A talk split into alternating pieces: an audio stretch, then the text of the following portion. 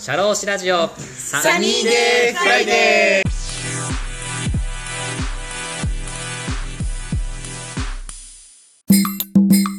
シャローシラジオサニーデーフライデー田村陽太です。この番組は社会保険労務士として活動する田村が普段の侍業という固いイメージから外れ様々な分野で活躍する方やその道の専門家スペシャリストと語るトーク番組です。本日も素敵なゲストをお呼びしております。合同会社ロータステーブル代表の小沼梨沙さんです。小沼さんよろしくお願いします。よろしくお願いします。サニーデーフライに来てもらいましてありがとうございます。ありがとうございます。また、あの、来てしまいました。そうまたというとですね、まあ、小沼さんも以前私の教えてあなたの働き方というゲストでまた来ていただきまして、はい。もういろいろ働き方のスタイルとかお聞きしまして、はい。どうでしたかこの前の収録は？いやー、ちょっと私が、はい。あの、うまく話ができなかったので、いえいえいえ。あの、ちょっとですね、はいあの何でしょうか？あの後悔して、今日は、あの、はい。今日はあの来れて本当に、あの嬉しいです。そんなことなかったですか？ね全然。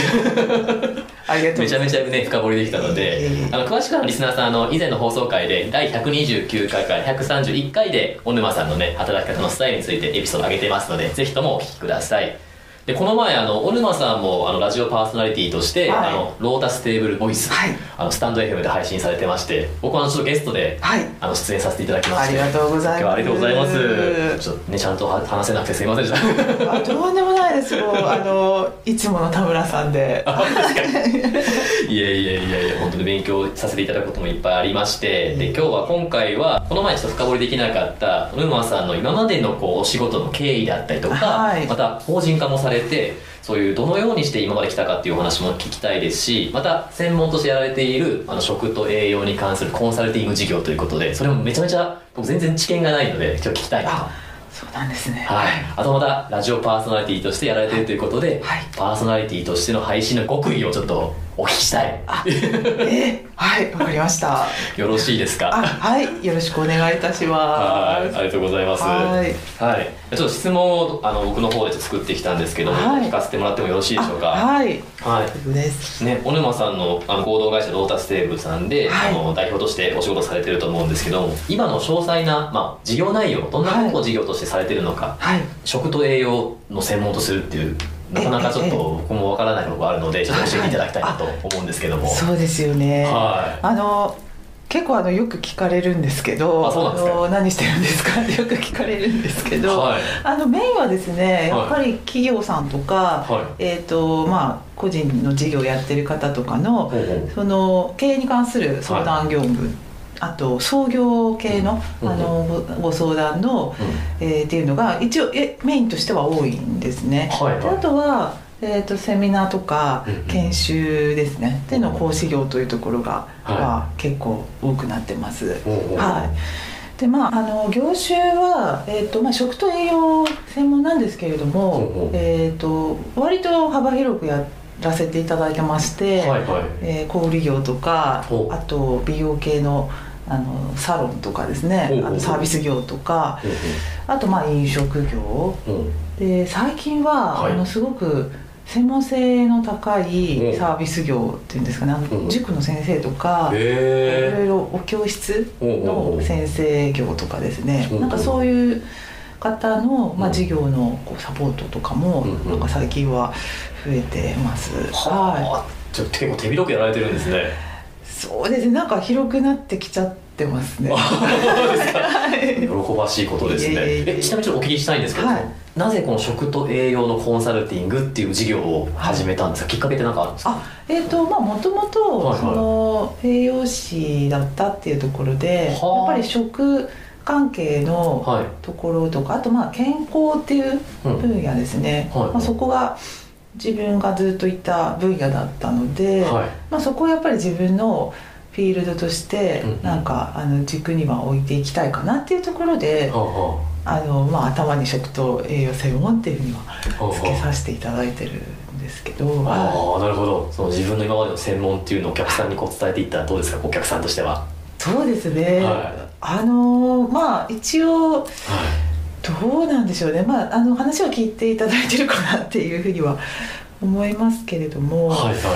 ただあの今もあの栄養士の仕事少しやってまして、えー、どんなことやってるんですかはい、あの専門誌での連載うん。はですね、うん。もうちょっと6年ぐらい実はやってまして、専門誌英語の専門誌？栄養系のはい。専門誌をこれはあの本当開業してからずっとやらせていただいてるんですけど、ほうほうほう。はい、それで、まあ、情報をちょっと発信させていただいたりとか。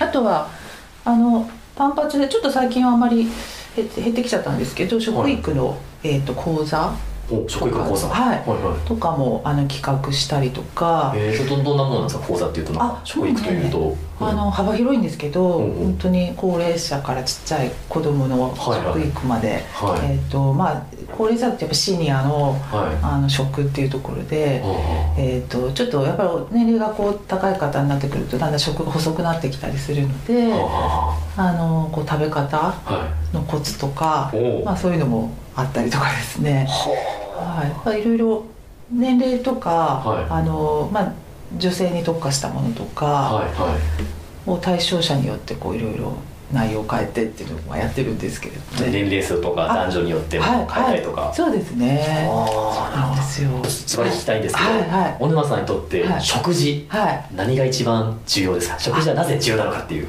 なぜ重要か、はい。食事はなぜ重要いろいろ経験があると思うんですけど食育とかやられてると思うんですけど食事のなな重要さってどんなところにああるんですか？そうですね。やっぱり、あの私たちの体ははい。食べ物でできているっていう。ところがああって、はい。でその食べ物がやっぱり良くないと、はい。やっぱりこういろいろそれはあの体だけじゃなくて、こう精神的なところでも、はい。結構影響があるかなっていうのは、まあ、ちょっと感じてるところではあるんですけど、あのーそうですね。結構ねそれ結構一言で言うの難しい。難しいんですけどあのそうですね。はい。ズバリ言えないですよね。ずばり言えないんですけど、い。はい、そうですね。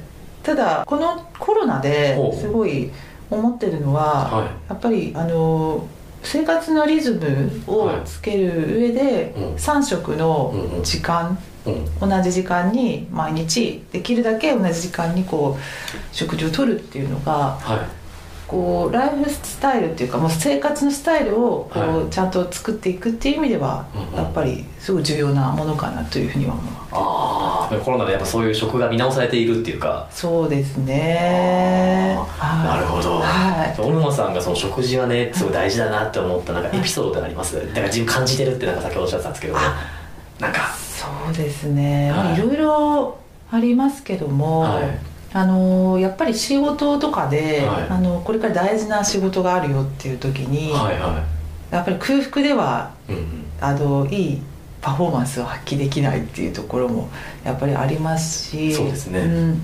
あと,、えー、とあの結構睡眠との関係が食って深いんですよ。お。であのあのよくはいはい経営者の方とか、はい。あのまあ、忙しいサラリーマンの方とかは、はあの寝ないでうん。仕事しちゃったりすることって多分あると思うんですよ、あありますね多分ね。はい。であのやっぱ期日が迫ってたりとか、はあのなんだろうねやっぱりどうしてもやんなきゃいけない、はい。そういう時期があった時に、うん。もうあの食べることを忘れて、うえー仕事をして寝る暇も惜しんで、えー仕事をしてしまうということもあると思うんですけど、はいはい。結構それってあの、まあ、睡眠不足もよくないんですけども、う。んあの結構過食になったりとか食べ過ぎ。食べ過ぎたりとかあと、まあ、逆に食べるなんかこう気を食べる機会を逸して栄養不足になったりとかっていうのがあってはい。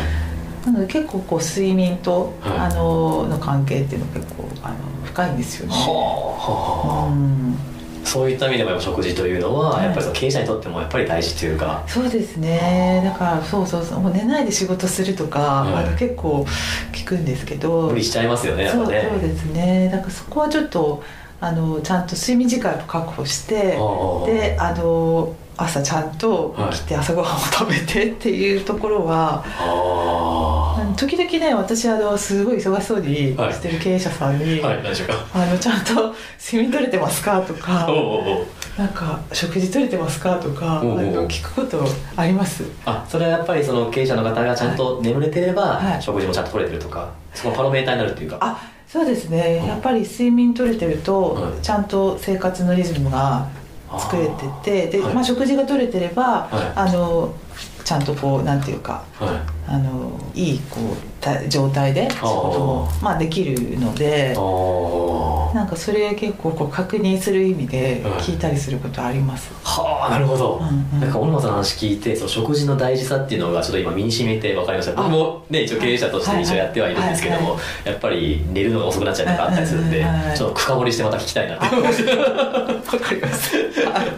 なるほどありがとうございます、はい。えっと次の質問なんですけども、はい。はいあの小沼さんあの事業をねされてると思うんですけど、はい。また別の肩書きがあるって私はあ知ってまして、あはい。管理栄養士としての、あの肩書きと、はい。あと中小企業診断士はい。肩書きと、はい。あと MBA もあ。お持ちということで そのその資格を目指されたきっかけ、あはい。か僕も関連性というかうんどんな感じで来たんだろうってめっちゃ気になるんですけどそれどんな感じで来たんですかその資格を取ったのっあて。えーとね、これもすごくよく聞かれるんですけどやっぱりねちょっとはい変わってますよね。変わってますよね。自分で言うのも。ですけどあの聞かないと気が済まない。そうですね。あの、はまあもともと,、はい。えー、と栄養士で社会人デビューして栄養士として、まあ、あの会社勤めしてたんですね、で、えー、と勤めてた会社であのヘルスケア関係の企業に勤めてましてでその会社がベンチャー企業だったんですよ、であのやっぱりベンチャー企業って、はい。あの本当新しい会社だったので、はい。まあ、何でもやらなきゃいけない。何でも？何でも何でもっていうか その自分のはい。その専門分野とか、はい。自分の能力をもう超えて あのまあいろいろやらせていただけるけたっていうところは、まあ、それはすごく良かったんですけどもまあ、とにかくその本当にね自分のこう能力を超えてうんいろんなこう仕事をはい。こうやってたんですよね。ほであのなその時に、うはい。あのまあ、自分のこういろんな能力の限界をはい。感じる場面が多々あって、でこれはちょっとやっぱりもっといろいろ勉強しないとダメだなっていうふううんにうん。思ってですね、おであのやっぱり新しい会社で、はい。あんまりこう割と小さい会社だったので、うんあのなんていうかそういう経営者の方とか、はい。あと、まあ、そう役員の方とかとはい。一緒に仕事をするっていう機会がものすごく、うん多かったどんですね。はいはい。で一緒にこういろいろな仕事させていただく中で、おまあ、自分がうん。そう経営とか、うんうん。マーケティングっていうものの、おまあ、知識が全然ないというおことに気づいて、はい。でこれはもうちょっとここ勉強しないとなっおて思ったのは、まあ、その経営っていう部分にすごく興味を持ったきっかけですね。ああなるほど、はい。そこに興味持って診断士の資格をと取ろうかなみたいな感じで始まった感じですか？そうですそうですそうはあですそう具体的にそのなんかベンチャー忙しかったってあったじゃないですか、ええどんな仕事されてたんですか？こ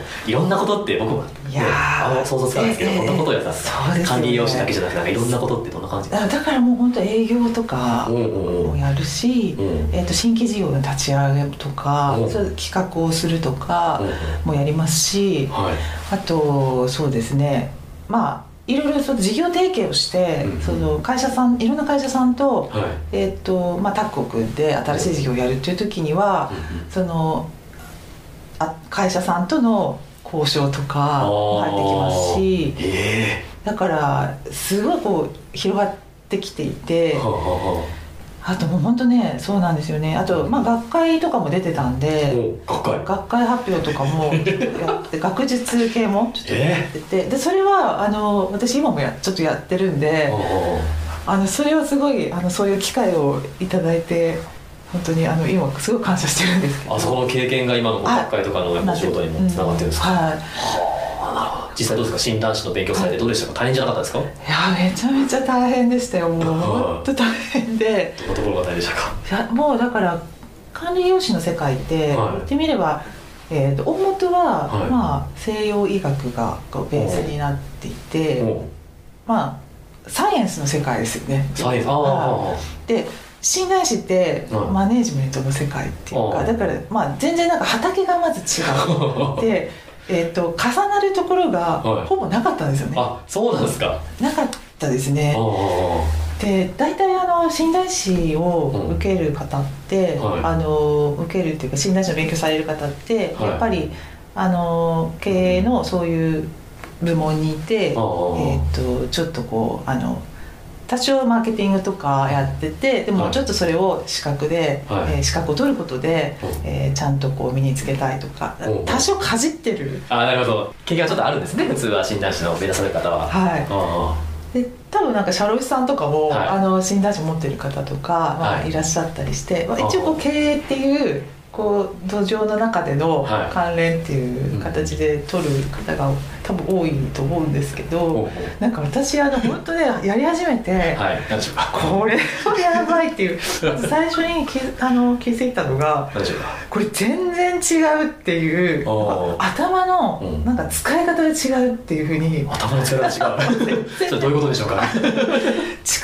違う部分を使わなきゃいけないっていうふうにちょっと思ったんですよね。例えばそれはどういうことでしょうか？まず言葉が全然違う。あ、うん、使ってる言葉も違いますし、うんうん、で栄養士の世界は、うんうん、えっ、ー、とねあの最終的にやっぱり、まあ、診断士もそうなんですけど、はい、割と一人の人間の体の仕組みとか、うんうん、こうなんですよね、うんうん、見てるものが。あ個人個人の体とか。個人個人の体のつながりとかっていうあのところなんですけど、はい診断士って、まあ、結構こう社会を見たり企業全体を見たりあのフレームワークでこう考えたりとかっていうそういうものがものすごく多いんで,、で人間の体っていうのはそうじゃないからあ分かります？個人個人みんな違いますもんね。そうそうそうなんですよ。だからそのそのいわゆるこう科学の世界サイエンスの世界っていうのはいろんな研究があってでその研究で、えー、これは、はい。えー、いいだろうこういう食べ物はこういうものにいいだろうとかこういう症状こういう症状に効くと言われているとか、まあ、効くって言っちゃいけないんですけどでそういうすごいエビデンスがものすごいあるってでそれをベースにしていろいろこうアドバイスしたりっていう世界。で診断士はあのえっ、ー、とねそれけんいまあ、成功事例とか、そういうものはちょっと似てるところはあるんですけど、はいはい、結構こう型がやっぱりなんか理論みたいな理論なんとか理論みたいな決まってる、はい、そう結構こう理論化されていてでそれはあの時代とともにその理論っていろんな理論が出てくるんだけれども、でも昔の理論もあって、はい、でそれをこううまくこうこううまく使いながら、企業経営っていうのをこう見ていくっていう、ちょっとねあの見方が、違う。そうですね。違いますね。はい。でそれがあのー、すごい最初やっぱそれを苦労したんですよね。絶対苦労しますよね。考え方が違うというかね。そうそうそうそうどう乗り越えたんですかそれは？それはだから、はい、あのそう診断士の勉強してる時は、はい、あのー、その栄養士っていうのをもうね、うん封印しました。封印した。それがただその、えっと、そなんて私あの大学院にも行ったんですけど。MBA をね取られて、はい、でその時もあの入った時に、はい、これはもう過去の自分のやってきた勉強の仕方とか、はい、あのそれを一回全部ゼロにしようと思ったんですね。それを持ち込んじゃうと、はい、今やろうと思ってる勉強を理解できないって思って、それで大学に入った時も、はい、一旦もうね全部ね置いたんです。もう 集中するんですか？やっぱ診断士は MBA のはい。そっちに集中してで今までの自分のこの過去のい。ろんなやってきたこととかを、はい、あのあのなんだ人間として学んだことは、それはちゃんとあの生かしてましたけれども生かそうと思ってましたけれども、なんかその勉強してきたこととかっていうのは学問としての栄養学とかってあの学問として勉強したことは一旦ちょっと置いとこうっていう感じで。はあなるほど。結構そういう葛藤がいろいろあったんですね。そこはちょちょっと葛藤ありましたね一つ質問したいんですけど、はい、そうやってあの、ね、管理栄養士の方っていうのはやっぱ個別個別というかいろいろ人によって体が違くて、い、ろいろそういうのがあって診断士でやっぱ理論があって、それ考え方が違うじゃないですか、今最終的に食と栄養のコンサルティングということで、それをまあ融合させて仕事してるじゃないですか、そこってどうやってこうくっつけていったんですかえっ、ー、とねそれねすごい重要な質問ありがとうございます単純に素人の質問でぶち聞きたいんですけど。あでもねそれすごい苦労して私、はいはい。あのし診断士取ったじゃないですか、はいで診断士とそういう資格を一応取ったけれども、はい。最初の1年とかって、はあの自分が何ができるかって全然見えなくてそれぞれが分断されてたんですねやっぱり、栄養士としての、はい。も持ってるものと診断士として持ってるものっていうのが、はいまあ、身につけたものっていうのがはこうね分離してたんですねやっぱり。で分離した状態ではい。走ってたんですよ、ほうほうほう。1年ぐらい。い。はで自分の中でもすごい葛藤があってでこれやっぱ融合させていかないとはい。自分じゃない、まあ、人間としては一人なんだけれども はい。やってることが分断しててですごい葛藤しててで、まあ、今もうもう5年6年目ぐらいになってるんですけど、はいはい。あ今ね、う。んあの少しずつ融合できていてでそれはあのやっぱり結局人間相手なんですよね。うん。診断士の仕事も。はい。であのその理論をうん。やっぱり、えー、と使うはい。場面っていうのうん。をすごく、えっ、となんていうかな、えーなんていうかそのてうん。最適なタイミングではい。そのフレームワークとかその理論っていうのを、うんうんえー、と出せるようにちょっとずつなってきたっていう。最適なタイミング。なんか最適かどうかわかんないけどそのうん相談とかするじゃない相談を受けるじゃないですか、はい。はいで最初はやっぱりあのコミュニケーションなんですよね、まあ、結局全部コミュニケーションなんですけども、はい。えっ、とカウンカウンセリングというかやっぱりその人の、まあ、人となりとか相手の方の何を言おうとしてるかとかっていうのははい。やっぱりあのこうなんていうか理論的になんかリリズムしちゃ絶対いけないじゃないですか、はいはいはい。だからそういうのははいやっぱりちゃんとその人として向き合って話を聞いて、ほうほうほう。でその人の,、うん。あの本当の考えてることとかをうん。やっぱり引き出すのは、はい。どっちかっていうと,、うん。えー、とカカウンセリング、まあ、栄養士もはい。こうカウンセリング業務ってすごくたくさんあるので、それがすごい生かされるんですよね。そこで生かされてるんですね。はいはい。はあ。でそれでこう引き出した中でで今度最終的に整理しなきゃいけないですよ。あそうそうですね、うん、でその時はやっぱ診断士のフレームワークとかああのやっぱり理論立ててはい。こう考える力っていうのをそこで使ってあはい。でそれで最終的にまとめてでこういうことですよねっていうことでまあ絶対こうまとめていくっていうか。ああその栄養士でのカウンセリング能力とその診断士さんでのこのまとめる力っていうのが、はい。そこで合わさっていったそうですね。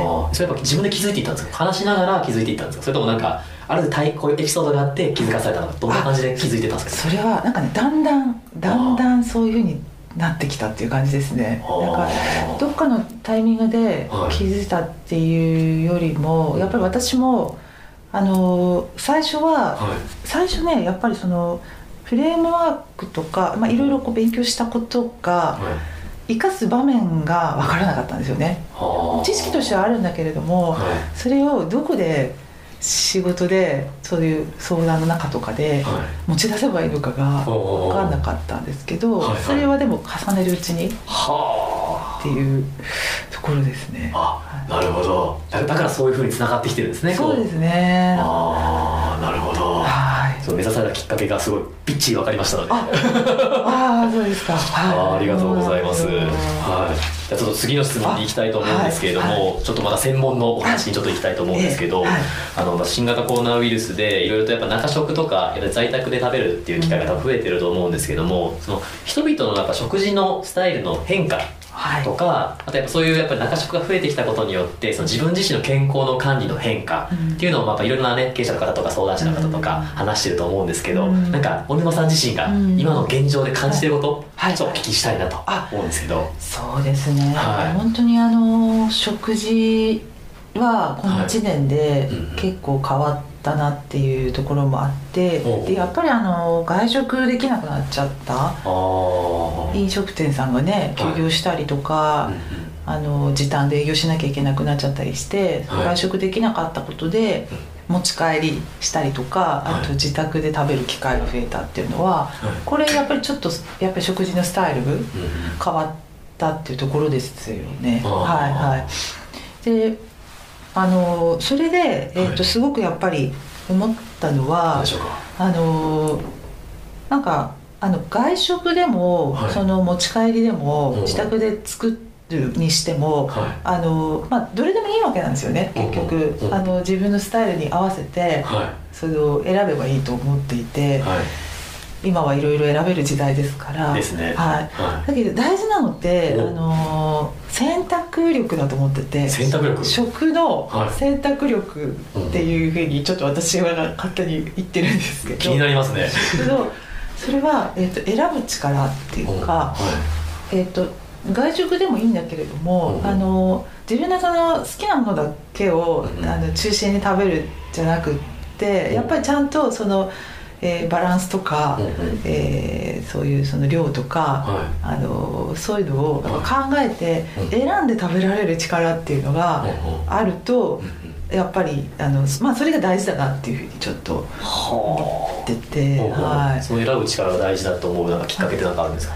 あの、はい、やっぱり、えっと、結局その家で作るにしても、はいやっぱり買ってくるじゃない買わなきゃいけないじゃないですか材料とかを、はいはい。はい、でスーパーに行きますよね、ね、でスーパーに行った時に売り場がバーッといっぱいあって、でどこで何をどれぐらい買えばいいのかとか、そういうのってあのだんだん今の人たちってあのそういう力ってまあ毎日あの家庭で食事作ってらっしゃる方はできると思うできる方も多いと思うんですけどやっぱりあのその売り場で何をどれぐらい買えばいいかっていうそういうのってすごく家の食卓とすごく連動してるんで冷蔵庫の中に何をどれだけ入れるかが全部食べる結局体の中に入るのとほぼイコールなんで、はい、だから、えー、と何を選ぶかっていう力をやっぱりちゃんとこういう栄養の専門の人間はなんか伝えていかなきゃいけないんだなっていうふうに。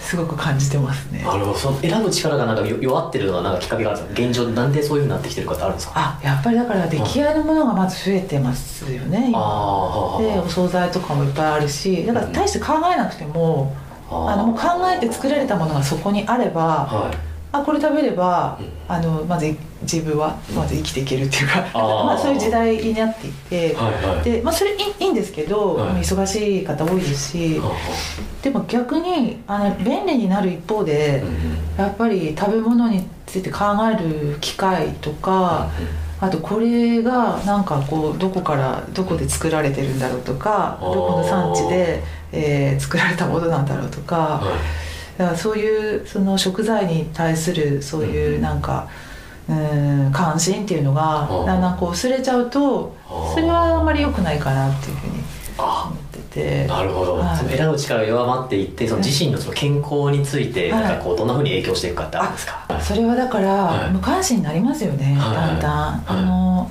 関心逆に関心ある人っていうのは、ものすごい一個一個の食材を吟味して、選んでるんですよね。あはい、そういう方もやっぱいらっしゃるんですか。いらっしゃいらっしゃいますいらっしゃいます。で一方で、はい、そういうこうなんかこういう飲み物とか、はい、あのお茶ですね。お茶とか あのそういう関心を食食材とか食品への関心があるかないかっていうのが、はい、本当に自分の健康管理と結構こう直結しているところがあるんで。うんなんかそこをだからどういうふうに動機づけしていくかっていうのが、多分栄養とか、まあ、そういう健康に関係する人たちみんな、えー、の課題なんじゃないかとは思ってるんですなるほど。今の時代やっぱニーズが高まってきてるからすごい需要が高まってますよね。そうですね。その小野さんがこうやっていくそのそういう需要がある中でこうやってきてることどんなふうにして工夫してるかって何かあるんですか、あ私自身があそうそうですねその健康管理がこうやっぱなかなかこう整っていってないような世の中だと思うんですけど、ええ、そういうやっぱり人々が移植に関心持っていけるように、はい、小野さんがこうサポートしてるところっていうかなんかそういうことがあるんですか？でもこれは、はい、あのまあ、これ結構難しいんですけど、はいはいはい、やっぱり個々で、個人個人で、はい、うんとライフスタイルがこう多様化してるっていうとちょっとねよくありきたりな言葉になるんですけど、はいはいはい。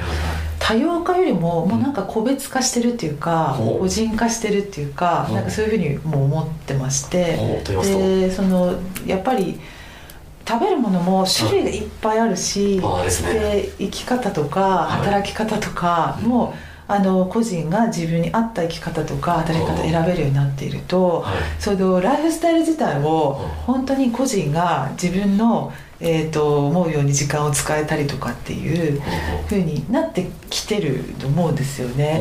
でまあすごい昔は会社があって、はい。で会社の中に勤めて、で会社のその週開始時間があって、えうんっと、終わる時間があって、うんお昼の時間12時から1時でっていう、まあ、そう今もそれはありますけれども、でも昔よりもその在宅ワークが増えたりとかあ働く場所にこだわらないで、あはい。えー入れたりとかってなると時間の使い方とかもうんすごくこう、まあ、細分化してきてっていう。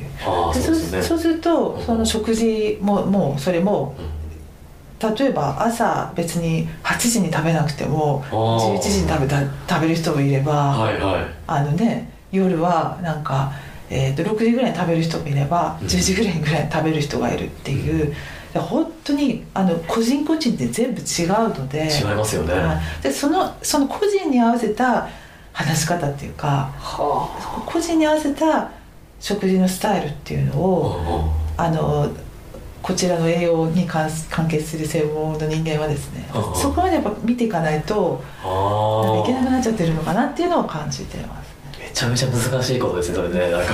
そうですね。いろんなね考え方のライフスタイルがあってそうですね。これが一つの正解じゃないってことですね。はいはい。なかなか難しい仕事でいやーそうですね。なんかそれでも私が考えすぎなのかもしれない。多分専門的にされてるからこそやっぱそういうところもねこう深く見ていくっていうのが、そうですね、ねあるんですよね。ん。なるほど。ありがとうございます。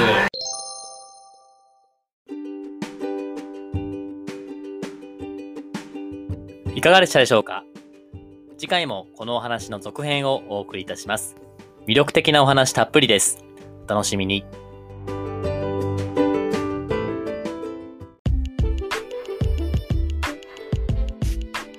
シャローシラジオサニーデイフライデー DJ の田村陽太でした。